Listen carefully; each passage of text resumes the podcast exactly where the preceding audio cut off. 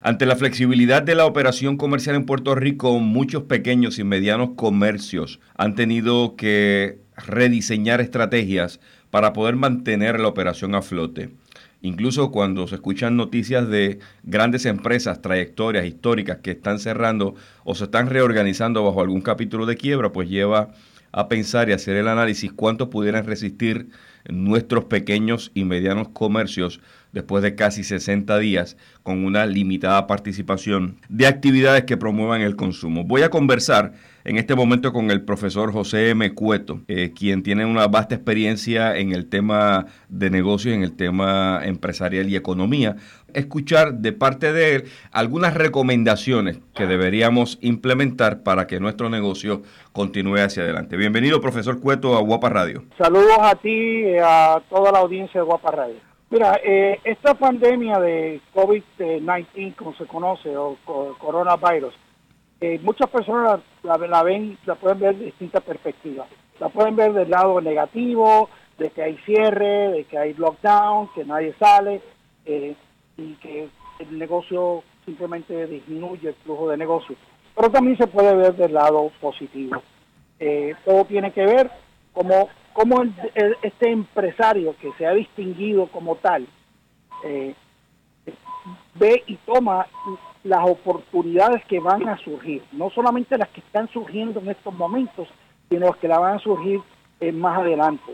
Eh, en el día, hace unos días leí en Harvard Business Review de que esta condición ha creado lo que se conoce como un vacío, un vacío en el mercado, un vacío y que eh, tan pronto que se libere el mercado, todas aquellas personas que han estado limitándose a completar sus necesidades, ya sean reales o, creadas, van a, golpear el mercado buscando la satisfacción de esas necesidades.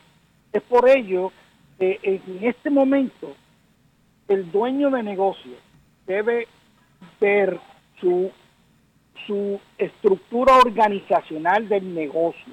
O sea, debe establecer una serie de pasos para esa reapertura. No debería darla por impulso o de manera improvisada. E, e, eso es correcto, pero tiene que estar preparado para ello.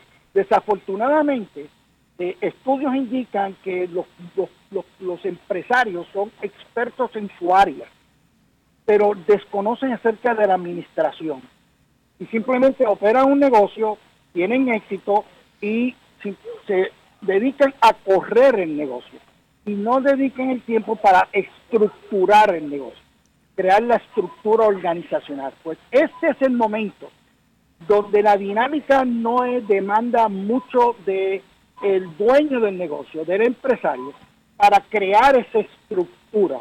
Esa estructura tiene que ver pues con la visión, la visión, el objetivo y las metas quizás el que escuche diga, de nuevo viene a hablar de estas cosas. O sea que ante esta nueva realidad de maneras de hacer negocio y en esta intención de reapertura, usted recomienda como primer paso eh, revisar esa visión y esa misión, esos objetivos y metas, porque probablemente han cambiado por las circunstancias que ya todos conocemos. Puede que hayan cambiado y también puede que el pequeño empresario no la tenga de un principio y que ha sido exitoso sin ella. Ok, ya. Presentan estas crisis. Ese es el momento donde... Evaluarlo. Eh, evaluarla y el empresario que ya la tiene, pues puede ir y como tú dijiste, indicaste, revisarla. Pero si no la tiene, este es el momento de crearla. Porque la visión y la misión lo que da es una dirección hacia dónde se va a mover el negocio. Y entonces eh, es lo que se conoce como la gobernanza del, del negocio, lo que gobierna el negocio. Si el negocio no tiene claro esa visión y esa visión que puede estar clara en la mente del empresario, pero no comunicada a sus empleados, sus colaboradores en el, en, el negocio, pues entonces no hay nada que lo que, que, lo dirija, que, que, lo, que, le, que signifique el faro. O sea, la, gente que tienes operando dentro de tu organización debe conocer la misión y la visión de tu negocio. Si no la transmites correctamente, vas a tener algunas personas probablemente siendo productivas eh, en el proceso de la venta, pero no necesariamente identificados con el objetivo que lleva a esa empresa a operar todos los días. Especialmente cuando, ¿verdad? Y esto lo comparo con un barco, ¿verdad? El capitán, cuando está el mar bravo, pues sabiendo el faro, la luz que va a seguir, pues entonces cualquiera de los tripulantes pues puede dirigir el barco o por lo menos saber hacia dónde el barco se va a dirigir. Y eso es lo mismo, eh, el faro en este caso pues es la visión y la visión, la meta y los objetivos. Oye, eh, profesor Cueto, cuando hablas de revisar los costos, eh, ¿a qué te refieres cuando hablas del control de inventario? ¿Cómo importante sería revisarlos? Mira, cuando hay abundancia, pues los mares son profundos pero cuando hay escasez, estos momentos de crisis, eh, se pueden identificar muchísimo mejor cuáles son aquellos costos que se pueden reevaluar, reconsiderar. Lamentablemente, uno va con un empresario y lo primero que piensa es reducir la nómina.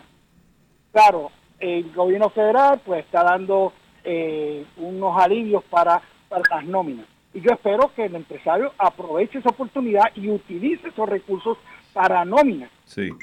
Porque en el futuro, aquellas personas que el empresario disponga o termine, la va a necesitar cuando venga en el tercer quarter del año o el cuarto quarter del año, que es lo que se está vaticinando, ¿verdad? Y esto pues son especulaciones de de, economistas y yo simplemente pues leo y lo digo, lo, digo y lo creo. El, el tercer quarter y el cuarto de, de este año va a haber lo que se conoce como un rebound, como un regreso. Pero el empresario tiene que estar preparado para ello. Y, y tiene que estar preparado conociendo su inventario. Tiene que hacer lo que yo le digo que es un data mining, ¿verdad? Que es buscar la data y no simplemente dejarse llevar por, por la data porque los números son fríos, sino también por su percepción, ¿verdad? Su sentir que los llevó a convertirse en empresarios. Me queda eh, ya eh, poco tiempo. El, hablas de colocar el producto versus hacer la comparación de colocar el producto versus vender el producto. O sea, eh, enfatizas en que no se debe esperar porque el prospecto venga al negocio, sino identificar los nichos de oportunidades y salir a conquistar. Exactamente, eso es correcto. Y tener esa perspectiva, esa diferencia de que yo vendo el negocio, yo vendo, yo lo que vendo, vamos a decir que eh, un car dealer, un dealer de cada automóviles, pues ellos esperan que el prospecto llegue a la puerta. Y eso pues en situaciones normales funciona, pero en situaciones de crisis ya nosotros conocemos la historia de esa situación lo que tenemos que cambiar nuestro paradigma de que no se vende, lo que se hace es buscar dónde colocar el producto que yo tengo.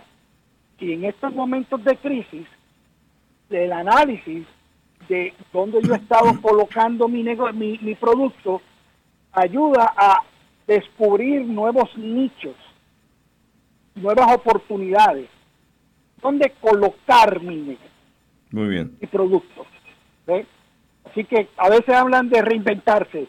Y yo cuando oigo reinventarme, yo se me mueve el estómago. Usted menciona ya finalmente que los empresarios no se reinventan, son creativos por naturaleza. Son creativos por naturaleza, por definición son creativos y son innovadores. No piensen en reinventarse porque van a salirse del foco de su creación, de su innovación manténganse en esa área, lo que único es que tienen que buscar dónde yo voy a colocar mis productos, cuáles son las oportunidades, qué otros mercados, qué otros sectores de mi mercado tienen la necesidad o van a tener necesidad de mi producto. Y estar preparado para llevarlos allá.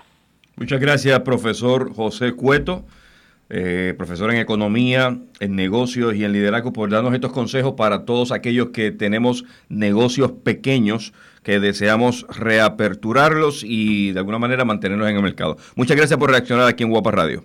Gracias para servirte y a tu disposición. Desde la redacción para Guapa Radio, Rafael Ángel Pérez Colón.